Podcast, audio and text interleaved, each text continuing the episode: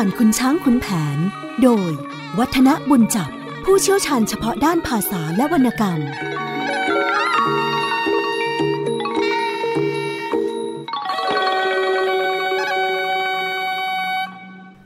สวัสดีครับท่านผู้ฟังครับ ช่วงเวลาของเรื่องเล่าขานผ่านขุนช้างขุนแผน ก็กลับมาพบกับท่านผู้ฟังเช่นเคยผมวัฒนบุญจับก็มารับหน้าที่เล่าเรื่องราวผ่านวรรณคดีสำคัญเรื่องนี้ ในระหว่างนี้ก็เป็นตอนขุนแผนบอกกล่าวในช่วงท้ายๆตอนแล้วล่ะนะครับ ซึ่งเราก็ได้เคยคุยกันเอาไว้ในส่วนที่ขุนช้าง ตอนนี้ก็ต้องบอกว่าละล่ำละลักพอสมควรจากการที่พอขุนแผนได้ถามขึ้นมาว่า ในระหว่างที่ตัวเองไปศึกสงครามที่เมืองเชียงทองนั้น ตัวของขุนช้างก็รู้รู้อยู่ ว่านางพิมพิลาลายในวันนั้นก็เป็นเมียของตัวเอง และอีกอย่างหนึ่งขุนช้างในวันแต่งก็มาเป็นเพื่อนเจ้าบ่าว จากการที่ไปทัพยังไม่กลับมา ตัวของขุนแผนได้ทำการหย่าร้าง หรือว่ามีใครไปซื้อไปขายให้กับขุนช้างหรือยังไง ถึงได้บังอาจมาปลูกเรือนใหม่ แล้วก็รื้อเรือนหอเก่า รวมทั้งไปหากระดูกมาห่อ แล้วก็มาให้คนที่บ้านดู บอกว่าตัวของขุนแผนตายไป มีหนำซ้ำยังมีการไปขุดต้นโพที่เขาอธิษฐานกันเอาไว้ซะอีก ถึงขนาดที่บอกว่า สมสู่ทำชู้เอาแต่ใจดังนี้ จะคิดอ่านประการใดก็ว่ามา ซึ่งในส่วนของขุนช้างนั้น พอถูกไล่กันก็มาอย่างนี้ ก็เรียกกันว่าละล่ำละลัก ถึงขนาดที่ว่า ขุนแผนเนี่ยซักถามถึงสามหนขุนช้างก็ยังตอบอะไรไม่ได้ ขุนแผนก็เลยฮึดฮัดให้ขัดใจ ร้องถามไปดูก่อนเจ้าวันทองกระไรเลยเจ้าเอ๋ยเรามาหา ช่างซ่อนหน้านอนได้อยู่ในห้อง สัมมหาแขกมาจะปรองดองพูดจารับรองกันโดยดี เชี่ยนหมากพานพลูสู่หา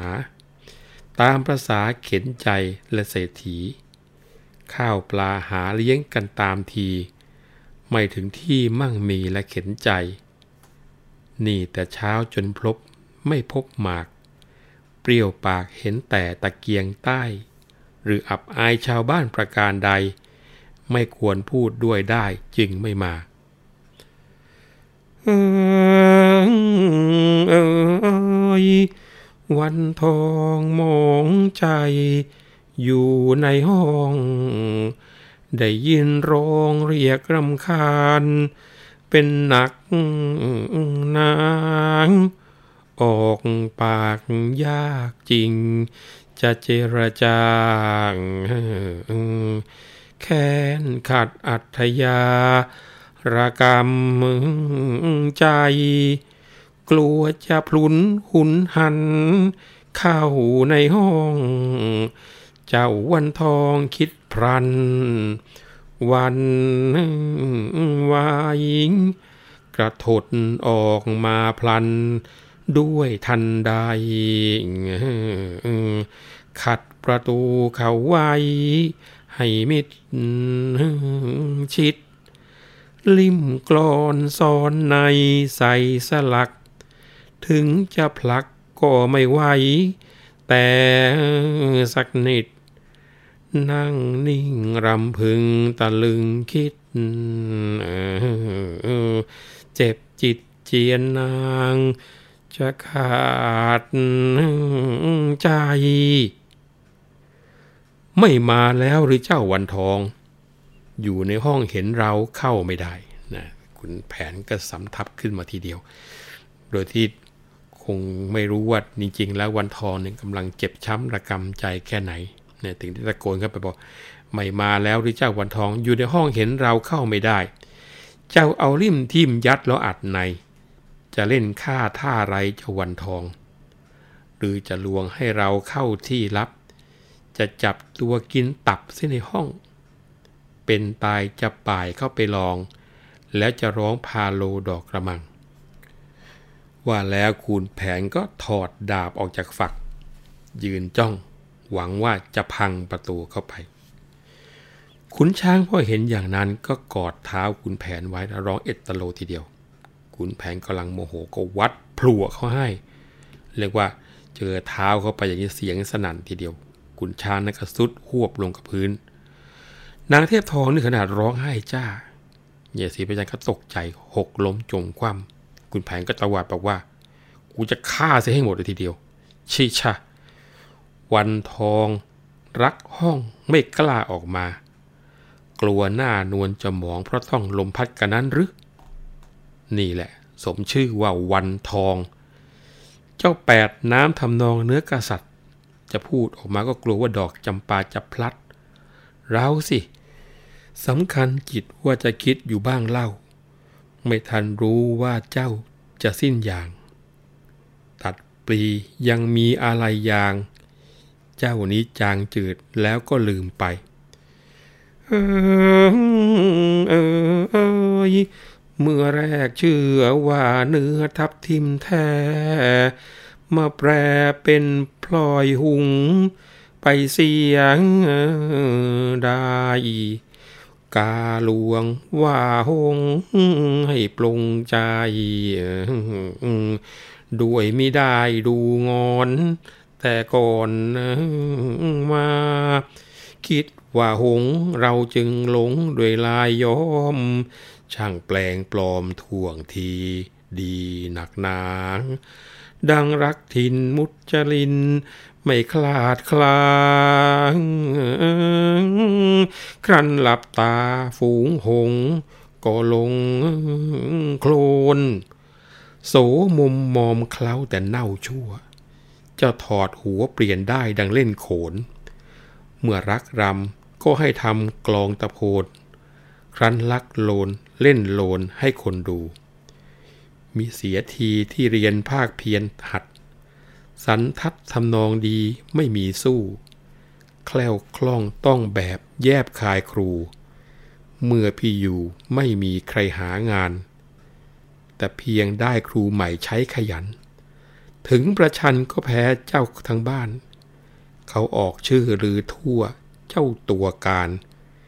ไม่ช้านานจะต้องหาเจ้าไปรำ คงจะเหนียวเขี้ยวเข็นให้ตลอด ไม่ให้ถอดชดากว่าจะค่ำวันนี้มาหานางวางประจำกลับไปโรงจะทำสำรองไว้ อยู่จงดีเถิดเจ้าสีชบาทัดลุกใจขัดมาหาช้าไม่ ขึ้นม้าพากันดั้นพงไพร กลับไปเขาชนไก่การจนบุรี คุณแผนทิ้งท้ายบอกว่าให้อยู่ดีเถิดนะแม่สีชบาทัดเมื่อจะต้องการเช่นนั้นก็ขอลาไปก่อนแล้วคุณแผนกับพวกก็พากันขึ้นม้าด้นกลับไปที่เขาชนไก่เมืองกาญจนบุรี มีความน่าสนใจเกี่ยวกับการที่มาเรียกวันทองบอกว่าแม่ชบาทัดนะครับชบาต้องบอกว่าในบรรดาดอกไม้มากมายหลายชนิดที่คนไทยรู้จักคุ้นเคยเป็นอย่างดีมาเนิ่นนานเนี่ย มีอยู่บางชนิดที่มีฐานะพิเศษกว่าดอกไม้อื่นๆ แล้วการที่ดอกไม้นั้นไปอยู่ในต่างถิ่นต่างที่บางที่ก็เห็นว่าดอกนั้น มีคุณค่าดีกว่าที่เคยอยู่ในประเทศดั้งเดิม บางทีก็แย่ไปกว่าประเทศดั้งเดิม อันนี้ก็ขึ้นอยู่กับเหตุผลบางประการของแต่ละชาติแต่ละประเทศนั้น เช่น ชื่อในภาษาไทย เราเคยได้ยินคำว่าดอกรัก รักเนี่ยคนชอบนะครับ ต้นรักก็เลยได้รับความนิยม คนไทยชอบที่จะปลูกมากกว่าที่อื่น ส่วนลั่นทมฟังก็คล้ายๆกับระทม คนไทยก็ถือว่าไม่เป็นมงคล ทั้งทั้งที่ประเทศอื่นเนี่ยเขานิยมกันมาก เพราะว่ารูปก็งาม กลิ่นก็หอม ถึงขนาดที่ว่าชาลาวถือว่าเป็นต้นไม้ประจำชาติเลยทีเดียวแหละนะครับ ก็เรียกว่าจำปา ก็เลยไม่ถูกรังเกียจเหมือนกับคนไทย แต่คนไทยพอเราจะปลูกขึ้นมาก็เปลี่ยนจากด้านทมเป็นชื่อลีลาวดี ชาบานี่ก็เป็นดอกไม้ที่มีฐานะคล้ายๆกับลั่นทมในประเทศไทยนะครับ เพราะว่าโบราณนี่ก็ถือกันมาว่าชาบาเป็นดอกไม้อัปมงคล ทางทางที่จะเห็นได้ว่าทุกวันนี้ปลูกกันเยอะแยะเลยนะครับเพราะว่ามีดอกงดงาม แล้วก็ได้รับการชื่นชมยกย่องจากชนชาติต่างๆ มากมาย เช่น ในมาเลเซียเนี่ยถือว่าเป็นดอกไม้ประจำชาติ ถามว่าคนไทยมีเหตุผลอะไรที่ได้มีอคติต่อดอกชบาคงจะต้องบอกว่า การที่คนไทยแต่เดิมนะครับ มีอคติต่อดอกชบานั้น มันมีสาเหตุต่างไปจากลั่นทม คือลั่นทมเนี่ยไม่ชอบเพราะว่าชื่อคล้ายๆกับคำว่าระทม แต่ทางฝากของชบาเนี่ยเกิดจากวัฒนธรรมประเพณีที่เรารับมาตั้งแต่อินเดียโบราณ ทำให้ดอกชบาเนี่ยถูกนำไปใช้เป็นสัญลักษณ์ของความชั่วร้ายอย่างเป็นทางการมาเนิ่นนานพอสมควร และต้องบอกว่าชบาเพิ่งจะมาเลิกความเป็นอัปมงคลเนี่ยเมื่อราวประมาณสักร้อยปีผ่านมานี่เอง แต่ถึงกระนั้นก็ยังมีคนไทยที่มีความเชื่อตามโบราณมาก็ยังรู้สึกว่ามองชบาไม่ค่อยดีอยู่นะครับ คงจะต้องบอกว่าคนไทยเราเนี่ยคงรับเอาคติการใช้ดอกจบาในทางร้ายมาจากอินเดีย แต่ว่านำมาปรับใช้ให้เข้ากับกฎหมายไทย เพราะว่ามีความปรากฏอยู่ในกฎหมายตราสามดวง ที่พระบาทสมเด็จพระพุทธยอดฟ้าจุฬาโลกมหาราชนั้น ได้ทรงโปรดให้รวบรวมชำระขึ้นจากกฎหมายในสมัยของกรุงศรีอยุธยานะครับ ในนั้นน่ะปรากฏว่ามีการใช้ดอกชบา ในพระอัยการลักษณะผัวเมีย คือใช้ดอกชบาในการประจานผู้หญิงอันร้าย หรือว่าผู้หญิงแพทย์สยา ตัวอย่างเช่นว่าในมาตราหกบอกว่า ส่วนหญิงอันร้ายให้เอาเฉลียวประหน้า ทัดดอกชบาแดงทั้งสองหู ร้อยดอกชบาแดงเป็นมาลัยใส่ศีรษะ ใส่คอ แล้วให้เอาหญิงนั้นเข้าเทียมแอกข้างหนึ่ง ชายชู้เทียมแอกข้างหนึ่ง ประจานด้วยไถนาสามวันนะแล้วก็มีในมาตราเจ็ดบอกว่า หญิงใดทำชู้นอกใจผัวมัน เอาชายชู้นั้นมาร่วมประเวณีในวันเดียวสองคนขึ้นไป ท่านว่าเป็นหญิงแพทย์สยา ให้อปูนเขียนหน้าหญิงร้ายนั้นเป็นตาราง ร้อยดอกจบาเป็นมาลัยใส่ศีรษะ ใส่คอ แล้วเอาขึ้นขายอย่างประจาน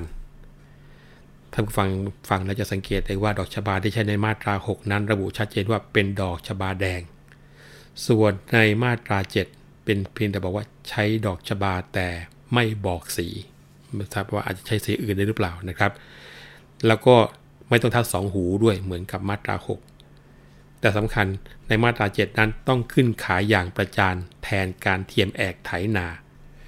เมื่อครั้งอดีตนั้นนะครับ ดอกชบา ใช้ในการลงโทษผู้หญิงประเภทร้าย หรือว่าผู้หญิงแพทย์สยา ก็เลยทำให้คนไทยเนี่ยไม่นิยมดอกจบา ดังนั้นในวรรณคดีสมัยของอยุธยาและก็รัตนโกสินทร์ตอนต้นเนี่ยแทบจะไม่กล่าวถึงดอกจบาเลยไม่เชื่อท่านผู้ฟังเราไปคนดูนะยกเว้นบทละครเรื่องพระศรีเมือง แล้วก็พระสังทอง ซึ่งฐานะของดอกจบาในบทละครทั้งสองเรื่องก็ไม่ได้รับการชื่นชมอะไรตรงกันข้าม กลับเป็นดอกไม้ของคนป่าบ้าใบในเงาะป่าในสังทองนะครับเพราะว่าใช้ล่อจะเงาะเข้าวังให้นางรจนาเลือกคู่เท่านั้นเองอกลับมาทางบานขุนช้าง ก็มีเนื้อความต่อบอกว่าจะกล่าวถึงเจ้าขุนช้างล้าน อยู่กับท่านแม่ยายไม่หลีกหนีฟังเหตุเพศภัย เห็นไม่มีเรียบดีประมาณสักเดือนปลาย จึงกราบลาแม่ยายจะไปบ้าน นานนักช้างม้าจะสูญหาย เงินทองจะกระจัดพลัดพราย ลูกชายจะลาไปบ้านตัว ขุนช้างวันทองก็ไปพลัน อยู่บ้านกลางแปลงนั้นทั้งเมียผัว ครอบครองถิ่นฐานบ้านของตัว เมียผัวเป็นสุขสำราญใจนะก็คือหมายความว่าตัวของวันทองก็ยังคงอยู่กับขุนช้างต่อไป คราวนี้ก็จะขอกล่าวถึงเจ้าครัวสุขโขทยัย ตอนนี้เจ้าครัวสุขโขทัยเป็นหนี้เงินหลวงอยู่ในคลัง ต้องทนทุกขเวทนาอยู่ที่ทิมเดือดร้อนมากทีเดียว เออเอยบทนี้จะยกไว้ก่อน จะกล่าวกลอนชูเชิด ขึ้นป้ายมายี จะกล่าวถึงเจ้าครัวสุโคทายต้องเร่งเงินพี่นายอยู่ในคลัง ได้ส่งมั่งยังค้างอยู่สิบห้าทนทุกเวทนาอยู่ทิมขัง จึงปรึกษาลูกน้อยเจ้าร้อยช่างช่วยหลังพอเถิด แก้วกิริยา ลูกสาวก็ยอมพร้อมใจ จะขายไว้กับใครคุณพ่อขา เจ้าครัวบอกไปไม่ได้ช้า ลูกเกลือของข้าอยู่สุพรรณจึงประกันเชิงลาออกมาได้ พาลูกไปหาขุนช้าง พลางโศกสัน ขุนช้างไต่ถามเนื้อความพลัน พ่อท่านนั้นกับน้องมาทำไม เจ้าครัวบอกไปไม่ได้ช้า สารทุกข์หนักหนาเป็นข้อใหญ่ จะเอาน้องสาวมาฝากไว้ ต้องเร่งเงินพี่นายยังไม่พอ ลูกเกลอก็เหมือนทั้งลูกตัว ทูลหัวจงได้เอ็นดูพ่อ เอาเงินสิบห้าอย่ารั้งรอ ขอเขียนกรมธรรม์นั้นฝากไว้ ขุนช้างจึงเรียกเจ้าวันทอง เอาเงินมากองนับส่งให้ จะต้องทำกรมธรรม์นั้นทำไม เลี้ยงไว้เหมือนน้องร่วมท้องมา เจ้าครัวลาสั่งท่านทั้งสอง ฝากน้องด้วยเถิดพ่อแม่ขา ผิดพลั้งอย่างไรได้เมตตา ออแก้วกริยาอยู่จงดี จงเสงี่ยมเจียมตัวเป็นข้าท่าน การงานเอาใจใส่ให้ท่วนที สิ่งชั่วอย่าให้ตัวเป็นราคี ข้าวของท่านมีช่วยปิดจำตัวเป็นข้าอย่าให้ผ้านั่นเหม็นสาบ จงสุภาพเจียมตนเป็นคนขำ อย่านอนสายนายมูลจงเกรงยำ ข้าวน้ำผัก ปลาหาให้นาย เสียสินดีกว่า อย่าเสียศักดิ์ที่ต่ำหน้ากว่านักอย่าพักหมาย สงวนศักดิ์รักยศจงอดอาย สามเดือนปลายแล้วพ่อจะกลับมา จากเรื่องราวช่วงนี้นะครับจะเห็นได้ว่า ในยุคนั้นการที่เป็นเจ้าครัวสุโขทัยก็ใช่ว่าจะร่ำจะรวยมากมายมหาศาล ระดับเจ้าครัวนั้นก็ต้องบอกว่าบางคราวก็ต้องทนทุกข์ถึงขนาดที่ว่าเอาเงินหลวงมาใช้แล้วหมุนไม่ทันจนกระทั่งตัวเองนั้นต้องติดคุกนะถูกขังเอาไว้ในทีมจนกระทั่งสุดท้ายต้องเอาลูกสาวที่ชื่อว่านางแก้วกิริยา เอามาเป็นผู้ที่ช่วยฐานะ โดยการที่ตกลงเอาไปขายให้แก่พ่อขุนช้างนะครับ ซึ่งขุนช้างก็คงจะต้องบอกว่า ดีใจหายเหมือนกัน ในขณะที่ทางฝั่งของเจ้าครูสุโขทัยบอกว่าให้ทับกรมธรรม์เหมือนกับเป็นหนังสือ ในการที่จะหยิบยืมเงินทองแล้วก็เป็นการยืนยันในเชิงกฎหมาย แต่คุณช้างบอกว่าไม่ต้องอะทุกอย่างนั้นจะเลี้ยงดูให้เหมือนกับเป็นน้องสาวคนหนึ่งเลยทีเดียว แล้วก่อนที่จะส่งลูกสาวให้แก่คุณช้าง ตัวของเจ้าครูสุโขทัยนั้นก็เรียกว่าสั่งสอนลูกเอาไว้ในการที่จะอยู่บ้านคนอื่นเอาไว้ได้อย่างที่เรียกกันว่าหน่าฟังทีเดียวนะผิดพลั้งอย่างไรก็ให้เมตตาทางฝั่งของแกกริยานั้น ก็ให้เสงี่ยมเจียมตัวให้รู้ว่าเราเป็นข้าของท่าน ขยันทำงาน อย่าท่านว่าได้ สิ่งใดชั่วก็อย่าไปทำแล้วก็อย่าทำตัวให้หม่นหมองเป็นราคี ข้าวของของท่านมี ก็ช่วยท่านรักษาปิดงำให้ดีทำให้เรียบร้อย และการทำเป็นตัวเป็นข้านั้นก็อย่าให้ผ้าเปื้อนเหม็นสาบ ให้สุภาพเจียมตน พอพ่อสั่งเสร็จแล้ว แก้วกริยาก็รับคำพ่อ ก้มลงกราบร้องไห้แล้วก็บอกว่า พ่อไปแล้ว อย่าให้ชักช้านักนะพ่อสามเดือนพ่อจงกลับมารับลูกไปด้วย อย่าทิ้งลูกไว้เลย เจ้ากลัวสุโขทัยไปจากลูก ใจผูกไม่วายใฝ่ฝัน ถึงศรีอยุธยาเข้ามาพลัน เงินนั้นส่งเสร็จสำเร็จไปนะก็คือเป็นการบอกบอกว่า ตัวของเจ้าโคสุโขทัยนั้น จะต้องทำหน้าที่ในการเก็บเงินส่งหลวง แต่ว่าในเมื่อเงินหมุนไม่ทัน เงินส่งหลวงมาได้ตามจำนวน ก็ต้องถูกลงโทษเป็นธรรมดาคราวนี้พอหาเงินมาส่งหลวงได้ครบ เป็นว่าบรรดาความผิดที่มีอยู่ก็เป็นการลบล้างกันไป กลับไปอยู่สุโขทัยได้ตามปกติ ซึ่งเนื้อหาในตอนขุนแผนบอกกล่าว ก็หมดลงเพียงตรงนี้นะครับ ก่อนที่จะไปคุยกันต่อในตอนถัดไป ก็คือตอนขุนแผนต้องพรากลาวทอง ก็ขอกลับไปพูดคุยสาระบางสิ่งบางอย่างที่เกิดขึ้นในตอนที่ผ่านมา โดยเฉพาะยิ่งเกี่ยวกับเรื่องของสำนวนที่ ใช้กันอยู่ท่านผู้ฟังจะเห็นได้ว่าในตอนที่คุณแผนบอกกล่าวนะครับ มีสำนวนไทยประกอบใช้อยู่หลายสำนวนทีเดียว สำนวนแรกที่จะหยิบยกมาพูดมาคุยกัน ก็คือสำนวนที่ว่าในเรื่องของหนามยอกอกนะครับ ตอนที่วันทองพูดกับคุณแผน หลังจากที่ ขุนแผนกลับมาจากตีเชียงทอง แล้วก็เล่าเรื่องที่ถูกแม่บังคับให้แต่งงานกับขุนช้าง บอกว่า ดังน้ำยอกอกตรมระบมหมอง ออกปากยากจิตจะพังพองเพราะครอบครองเมียอยู่เหมือนหนึ่งนกนะ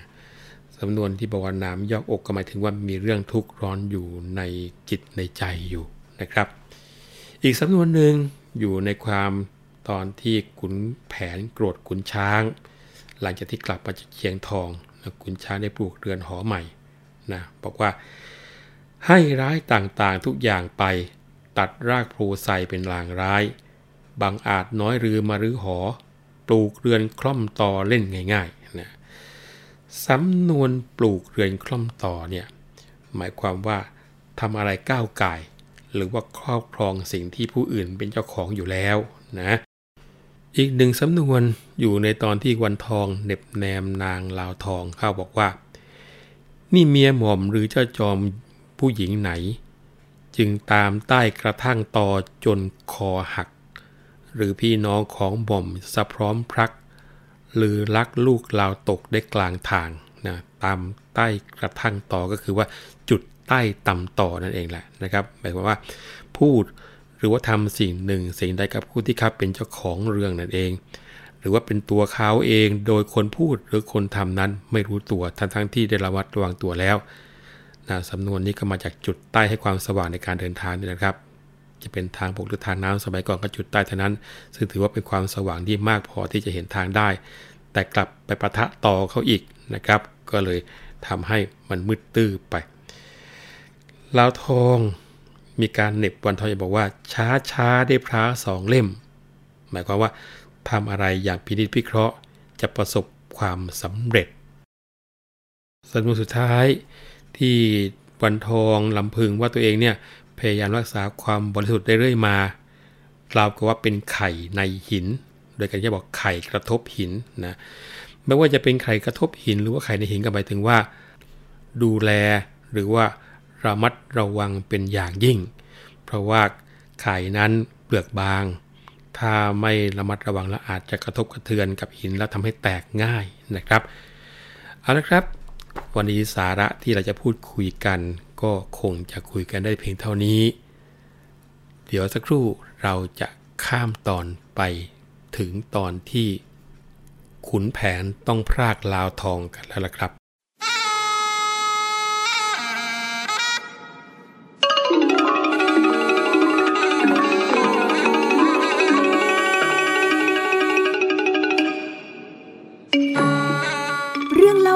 ผ่านคุณช้างคุณแผน โดย วัฒนบุญจับ ผู้เชี่ยวชาญเฉพาะด้านภาษาและวรรณกรรม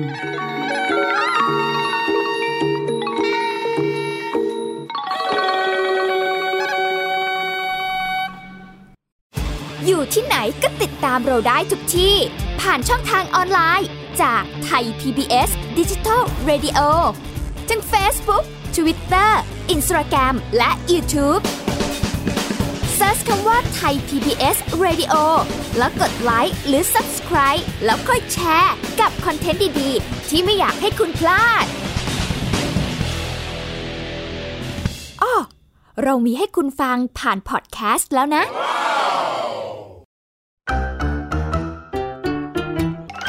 เพลินเพลงฮิต ฟังเพลงเพราะกับเรื่องราวทางดนตรีที่ต้องฟัง ทุกวัน 14 นาฬิกา 3 รายการดีที่ให้มากกว่าแค่ฟังเพลง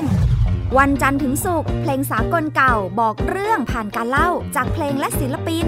ในรายการดนตรีการ โดยบรรยงสุวรรณพอง Love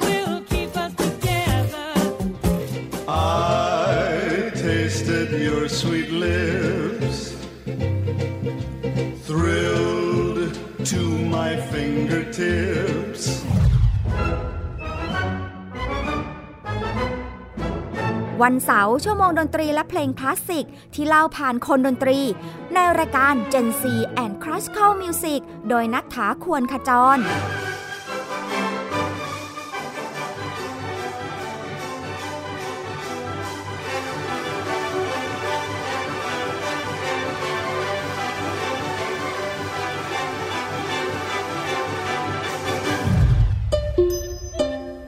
วันอาทิตย์เปิดความรู้และประวัติเส้นทางดนตรี ในเอเชียตะวันออกเฉียงใต้ ผ่านการเล่าและเล่น ในรายการเพลงดนตรีวิถีอาเซียน ASEAN Music Ways ฟั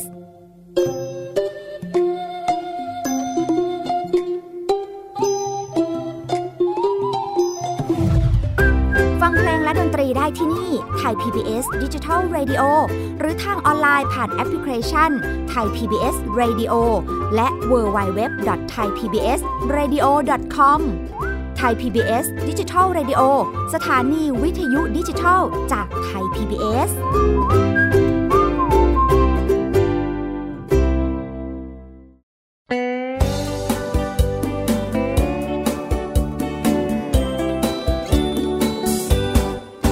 บอกเล่าข่าวสารที่เป็นประโยชน์ เกษตรกรไทยรู้เท่าทัน ตั้งรับปรับตัวกับความเป็นไป วิถีชีวิตไทยมีภูมิคุ้มกันเกษตรบ้านเรา ติดตามข่าวสารการเกษตรและเรื่องราวของวิถีเกษตรไทยรอบทิศทั่วเมืองไทย ในรายการเกษตรบ้านเรา ทุกวันอาทิตย์ เวลา 12 นาฬิกา ทางไทย PBS Digital Radio ฝีมื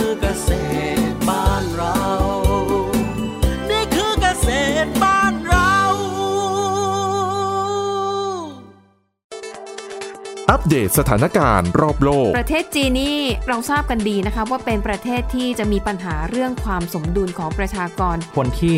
ได้รับความสนใจจากวิกฤตในครั้งเนี้ยก็คือนายกรัฐมนตรีนิวซีแลนด์ เรื่องราวสีสันจากต่างแดน ก็มีช่อง YouTube เป็นของตัวเองใช้ชื่อว่าครัวคุณยาย โรงพยาบาลเพื่อดูแล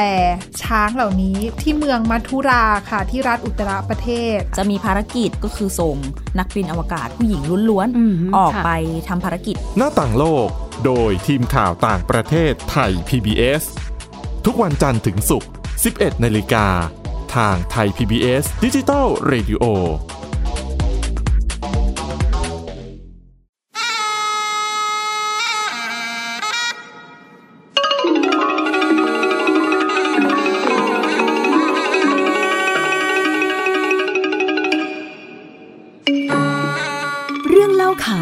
คุณช้างคุณแผน โดย วัฒนบุญจับ ผู้เชี่ยวชาญเฉพาะด้านภาษาและวรรณกรรม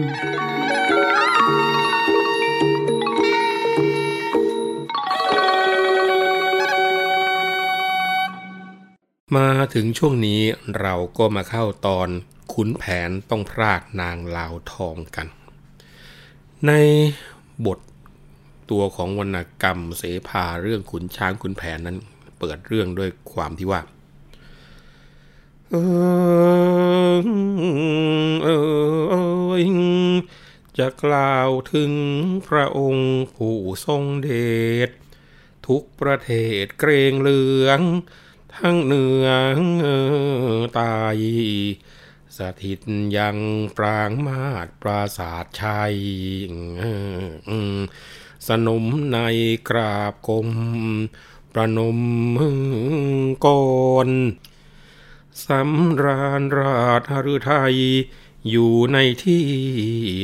พระสุริสีบายคลอยลงอ่อนๆซ้ำอ่างองค์ทรงเครื่องเรืองบวรบทจรออกพระโรง รัตตนา ตรัสประพาสราชการบ้านเมือง ไม่ขุนเคืองพระไทยให้หันษา ผันพระพักดำรัสตรัสมา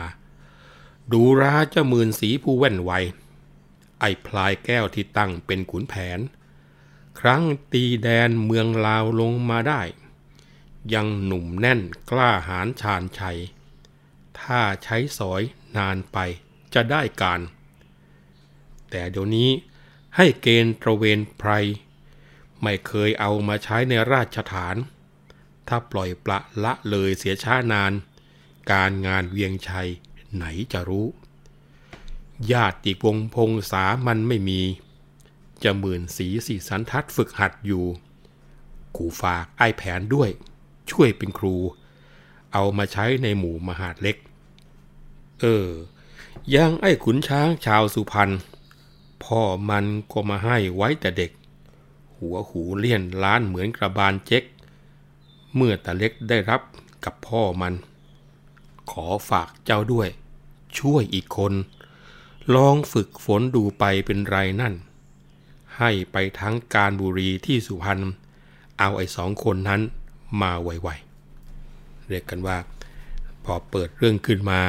หลังจากที่พระพันวาสาเสด็จออกท้องพระโรงเรียบร้อยแล้ว บรรดาหมู่เสนาอมาตย์ ก็กราบพระบาทอยู่พร้อมมูล ก็เลยหันมาสั่งทางจเหมือนสี แล้วบอกว่า เออ ไอ้เจ้าพลายแก้วที่ตั้งมันเป็นขุนแผนเนี่ย ตั้งแต่เมื่อครั้งที่ตีเมืองลาวได้ ดูมันยังหนุ่มยังแน่น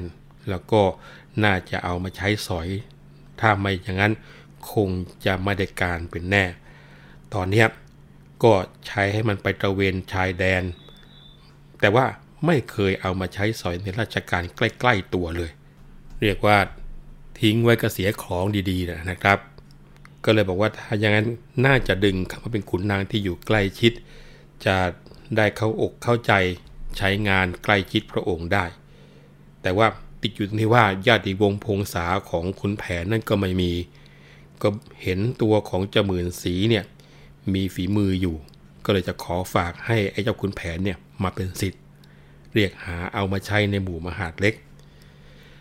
แล้วท่านก็มองไปถึงว่าเออ ยังมีอีกคนหนึ่งก็คือไอ้เจ้าขุนช้าง ที่พ่อเนี่ยเอามาฝากเอาไว้ด้วย ทั้งสองคนนี้ก็วอนให้เจ้าหมื่นสีช่วยฝึกช่วยฝนให้ เรียกว่าพอรู้อย่างนี้แล้วก็อย่าช้าการเลย ให้หาคนไปสุพรรณบุรีแล้วก็เมืองการ เอาไอ้เจ้าสองคนนี้เข้ามาฝึกเสียโดยไวๆเลยทีเดียว คราวนี้ขอเวลานิดหนึ่งครับ ก่อนที่จะหมื่นสีจะให้บรรดาตำรวจวังเข้าไปตามตัวทั้งขุนแผนขุนช้าง เข้ามาสนองพระราชดำริตรงนี้นะครับ เกี่ยวกับเรื่องของการถวายตัวเป็นมหาดเล็กที่น่าสนใจพอสมควรทีเดียวท่านผู้ฟังจะเห็นได้ว่า ในภาคของขุนแผนนั้น แรกเริ่มเดิมทีเนี่ยไม่ได้ถวายตัวเป็นมหาดเล็ก แต่ว่าได้เป็นขุนแผนเพราะว่าไปมีความดีความชอบ ในการไปเอาชนะศึกสงครามที่เมืองเชียงทองได้ แต่ในภาคของขุนช้างเนี่ยบอกชัดเจนว่าพ่อเนี่ยเคยเอามาถวายตัวตั้งแต่ยังเป็นเด็กๆอยู่เลยนะครับ จะเห็นได้ว่าในเสภาขุนช้างขุนแผนเนี่ยสะท้อนให้เห็นถึงประเพณีในวัยเด็ก ที่บันทึกเอาไว้ว่าโบราณเขานิยมทำกันอีกอย่างหนึ่งก็คือ การถวายตัวเป็นมหาดเล็ก ทางนี้ก็เพื่อที่จะให้พระมหากษัตริย์นั้นได้ทรงรู้จักตัว จะได้เรียกใช้ได้สะดวก แล้วก็เป็นโอกาสที่เด็กเนี่ยจะได้เป็นคุณนางต่อไป เรียกกันว่า ค่านิยมในความคิดที่จะเป็นเจ้าคนนายคนเนี่ยมันสะท้อนจากภาพตรงนี้เหมือนกัน ในการที่นำเอาเด็กๆมาถวายตัวให้เป็นมหาดเล็กนั้น เขาจะมีคำเรียกว่าเป็นมหาดเล็กวิเศษ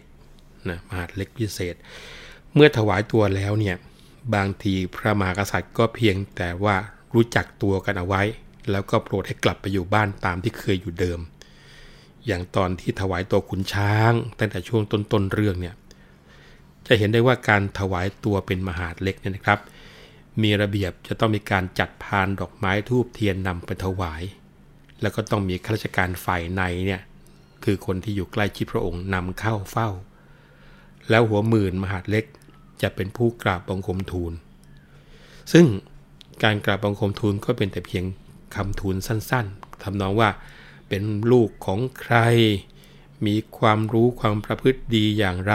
นะครับ แล้วก็กราบถวายบังคมทูลให้พระเจ้าแผ่นดินได้ทรงทราบเอาไว้ชั้นหนึ่งก่อน ถ้าหากว่าจะคุยเพิ่มเติมตรงจุดนี้ คงจะต้องอ้างว่า พระบาทสมเด็จพระจุลจอมเกล้าเจ้าอยู่หัว ท่านได้เคยมีพระบรมราชาธิบายเอาไว้ว่า เมื่อขุนนางผู้ใหญ่ผู้น้อยก็ได้มีลูก ถ้าต้องการถวายต่อพระเจ้าแผ่นดินเป็นมหาเล็ก รับราชการ เป็นแต่การช้อยสอยเล็กน้อยใกล้เคียงพระเจ้าแผ่นดิน แล้วก็มีเบี้ยวัดนิดหน่อย เพื่อที่จะได้รับราชการอยู่ใกล้พระเจ้าแผ่นดิน จากการที่ได้เข้าเฝ้าแล้วก็ได้ยินการฟังราชการจากบรรดาขุนนางเจ้าพนักงาน ที่เขาชำนาญการมากราบทูลให้พระเจ้าแผ่นดินทราบบ่อยๆ ก็จะมีความเข้าใจเกี่ยวกับระบบราชการ และเมื่อเจ้าแผ่นดินเห็นว่าผู้นั้นคุ้นเคยในระบบราชการเขาบ้างแล้ว ก็จะให้ไปตรวจราชการต่างๆ แล้วก็นำความมากราบทูล หรือไม่ก็นำความจากราชการไปบอกก็มี สำคัญก็คือว่ามหาดเล็กผู้นั้นก็จะต้องคิดเรียบเรียงถ้อยคำที่จะกราบทูลด้วยภาษาที่เป็นภาษาปากบ้างด้วยหนังสือบ้าง อันนี้ก็เหมือนกับเป็นตัวแทนพระองค์พระเจ้าแผ่นดิน ถ้าเห็นว่าผู้นั้นสมควรจะมีตำแหน่งราชการก็จะค่อยๆ เลื่อนยศขึ้นทีละน้อยทีละน้อยตามลำดับ ซึ่งการเลื่อนยศขึ้นไปนั้น ก็ขึ้นอยู่กับพระเจ้าแผ่นดินว่าจะโปรดหรือไม่เพียงองค์เดียว ไม่เกี่ยวว่าเป็นลูกของขุนนางผู้ใหญ่ผู้น้อยแต่อย่างใดนะครับนี่ก็คือเป็นพระบรมราชาธิบายของพระจุลจอมเกล้าเจ้าอยู่หัวเกี่ยวกับเรื่องนี้ แล้วพระบาทสมเด็จพระจอมเกล้าเจ้าอยู่หัวนั้นก็ได้ทรงวางระเบียบเกี่ยวกับผู้ที่จะถวายตัวเป็นมหาดเล็กเอาไว้ด้วยเหมือนกัน ซึ่งมีรายละเอียดอย่างนี้นะครับบอกว่า มีพระบรมราชโองการให้ประกาศไว้แก่มูลนายในมหาดเล็ก ตั้งแต่จางวางหุ้มแพรเป็นที่สุด ว่าถ้าบุตรและหลานตรงๆ คือบุตรของเจ้าพระยาและพระยา พระ หลวง และบุตรจมื่นประหลัดกรมตำรวจและคลังก็ดี บุตรและหลานตรงๆ บุตรของบุตรเจ้าพระยา และพระซึ่งเป็นผู้สำเร็จราชการ และบุตรพระยาประหลัดยกระบัดผู้ช่วยราชการหัวเมืองเอกเมืองโท เมืองตรี และบุตรหม่อมเจ้าที่มีประกันว่า มิใช่คนชั่วคนผ่าน เช่นว่ามานี้มาขอถวายตัวก็ถวายให้ได้ ถ้าว่าคนนอกนี้ คือบุตรขุนบุตรหมื่น และกรมการผู้น้อย ในหัวเมืองและบุตรข้าหลวงเดิม และข้าราชการฝ่ายใน และใครๆนอกจากกำหนดนี้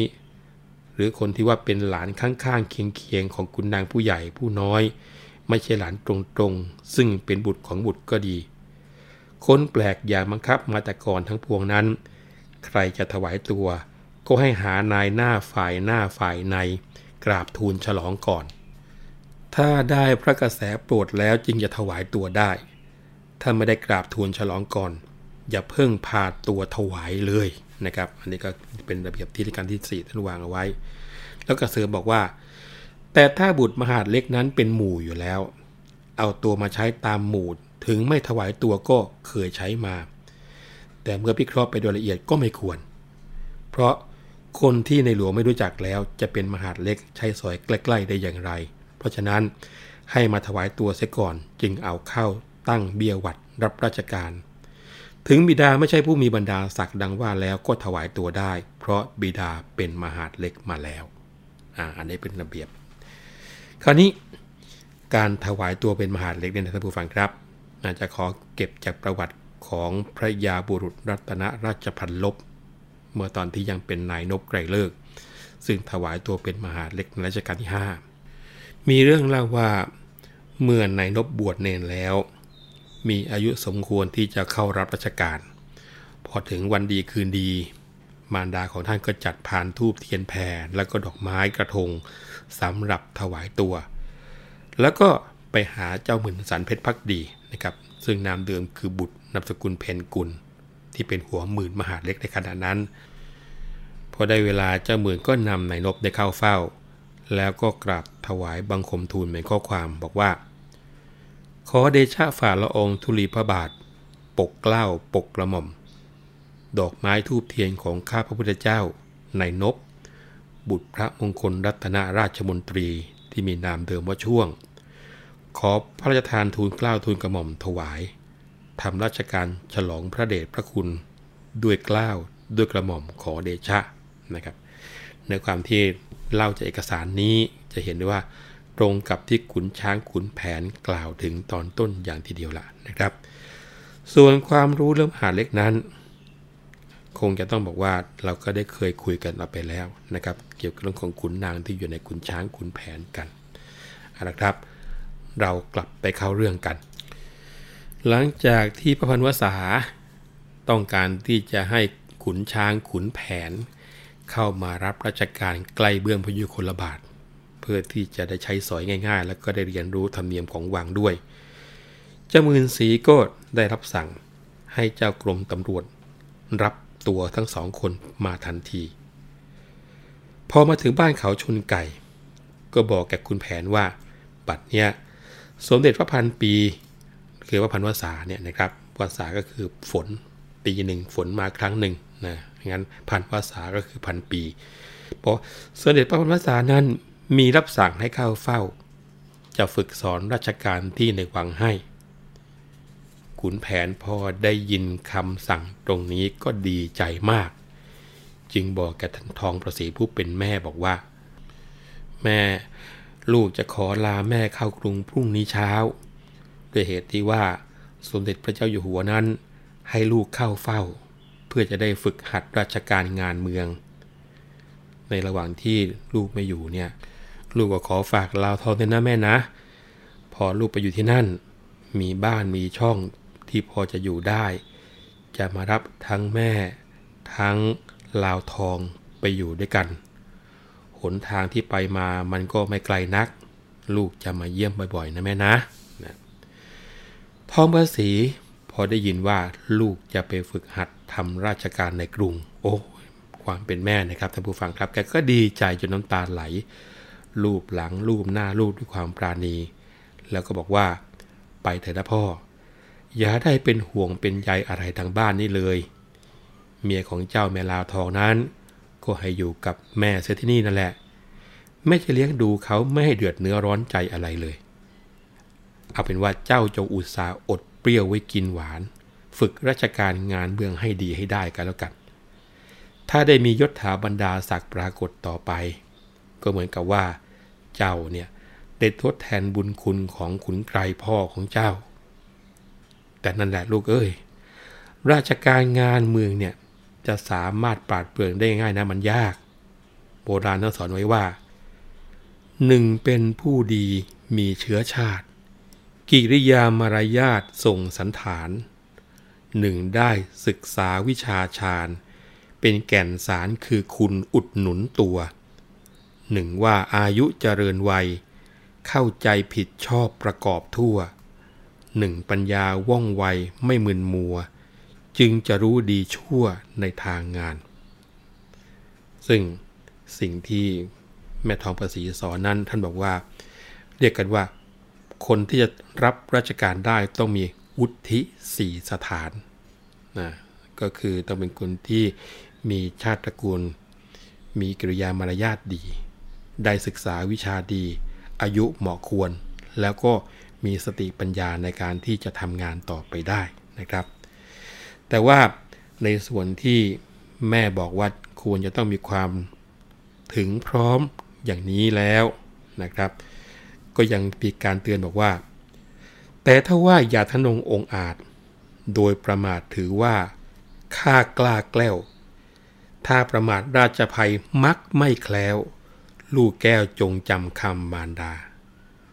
คือมีการสั่งสอนเพิ่มเติมนะครับ ซึ่งตรงเนี้ย วันนี้ในส่วนของราชสำนักถือปฏิบัติกันอย่างมากเลยทีเดียวนะว่าอย่างไรกันบ้าง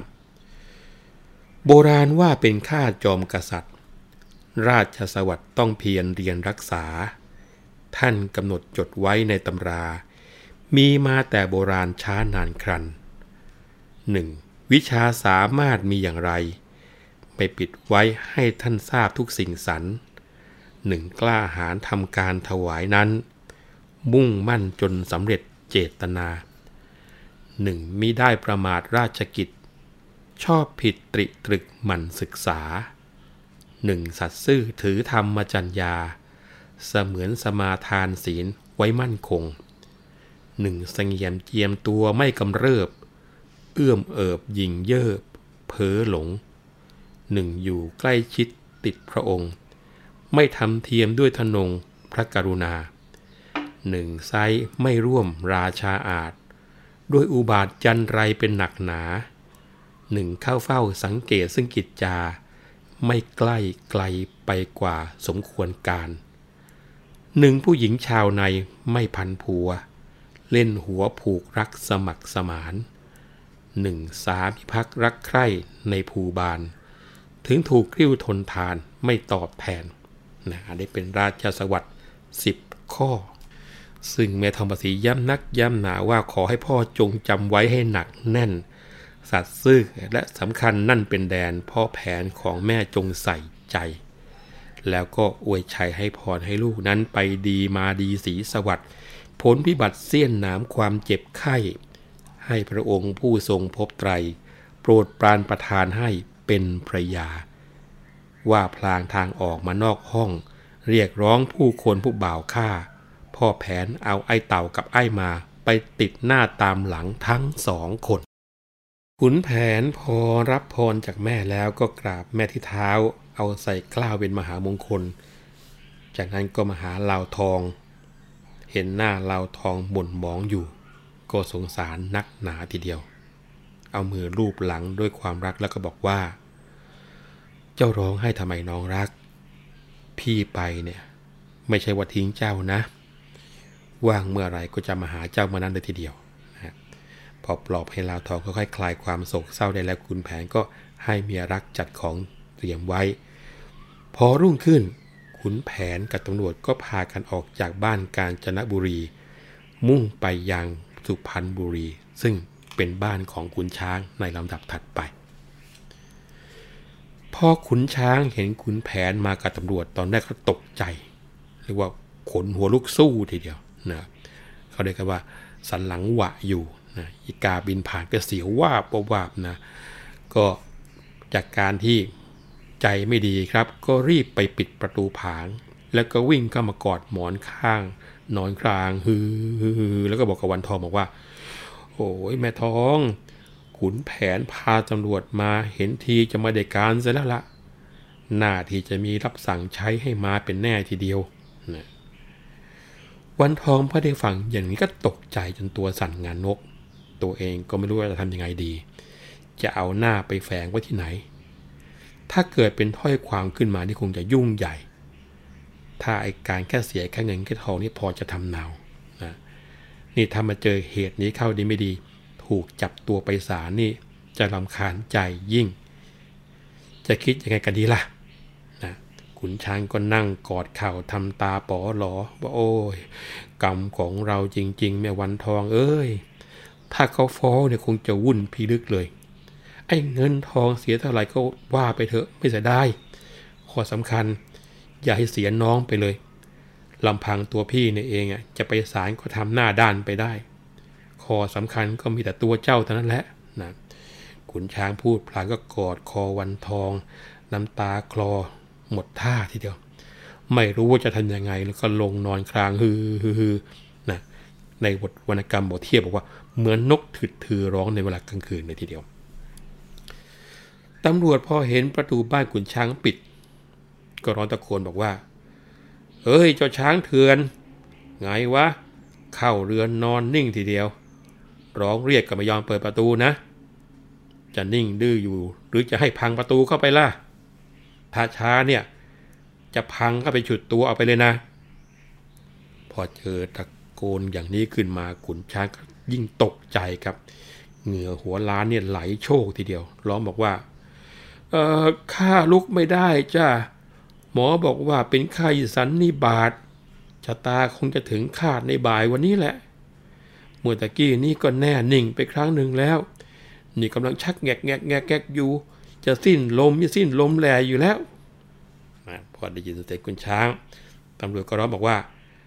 อย่ามาโกหกนะจากคุณช้างตะกี้ยังเห็นนั่ง พอเห็นตำรวจมานี่รีบปิดประตูหนี เอาละเมื่อไม่ออกมา ก่อนแล้วไป จะไปดูข้างในให้เห็นตัว ถ้าไม่จริงอย่างว่าเนี่ยมีเรื่องแน่นะถึงกระนั้นขุนช้างก็ยังไม่ยอมเปิดประตูบ้าน ตำรวจกับคุณแผงก็ไปดูที่ประตู เห็นใส่กรอนแน่นขุนแผงก็ต้องใช้การเป่ามนสะเดาะกรอน เป่ามนปั๊บกรอนก็หลุดออก ทั้งขุนแผนและตำรวจก็กรูกันเข้าไปในห้อง ไอ้เจ้าขุนช้าง พอเห็นอย่างนั้นก็ฉวยหมอนขึ้นมาทำออกยักษ์ทีเดียวทำโยกตัวโครงหัวว่าพี่ข้าวกูนี้เจ้าพระประแดงกำแพงหัก เลือกตา ยักคอ หัวรอคักมึงรู้จักกูหรือไม่ ไอ้คุณโรงคุณช้างนี่มาเล่นแบบว่าผีเข้าว่าเป็นเจ้าพระประแดงทีเดียวนะครับ รู้จักไหมนะตำรวจพอเห็นขุนช้างทางเหมือนคนบ้าฉะนั้นก็ร้องบอกว่า เฮ้ย อย่ามาทำเจ้าเล่เจ้าคนไหนและไอหัวล้านกระบาลใส พอ ได้ยินอย่างนี้ขุนช้างก็ทำเป็นเต้นใหญ่เลย ก็ชี้หน้าบอกว่า มึงว่าเจ้าพ่อเหรอปเดี๋ยวกูจะหักคอเสียหรอก พวกมึงไปไหนมาวะชัดชัดชัดมาล้อเล่นกับเจ้าพ่อ เดี๋ยวเห็นดีกันแน่เฮ้ยขุนแผนแค้นใจดังไฟการ จะใครพลานชีวิต ให้เป็นพิง กรธวันทองถอย พลอยกาลีมีดาบเจ้าฟาดให้ขาดกลาง ดูไปดูมาเรื่องจะบานปลายกันไปใหญ่เลยไหมครับ จากการที่ว่าแค่จะมาเอาตัวไปเพื่อที่จะไปฝึกรถราชการกลับกลายเป็นว่า จะมาตีรันฟันแทงกันซะแล้ว ผลจะเป็นยังไงต่อไป ขอยกยอดไปคุยกันต่อในครั้งหน้าเพราะวันนี้ ช่วงเวลาของเรื่องเล่าขานผ่านคุณช้างคุณแผนหมดเวลาลงแล้ว ผมวัฒนบุญจับขอลาไปก่อนนะครับ สวัสดีครับ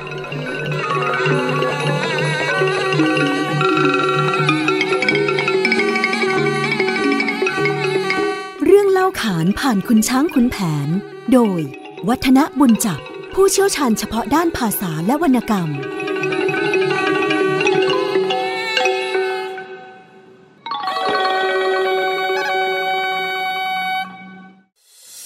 ติดตามรับฟังรายการย้อนหลังได้ที่เว็บไซต์และแอปพลิเคชันไทย PBS Radio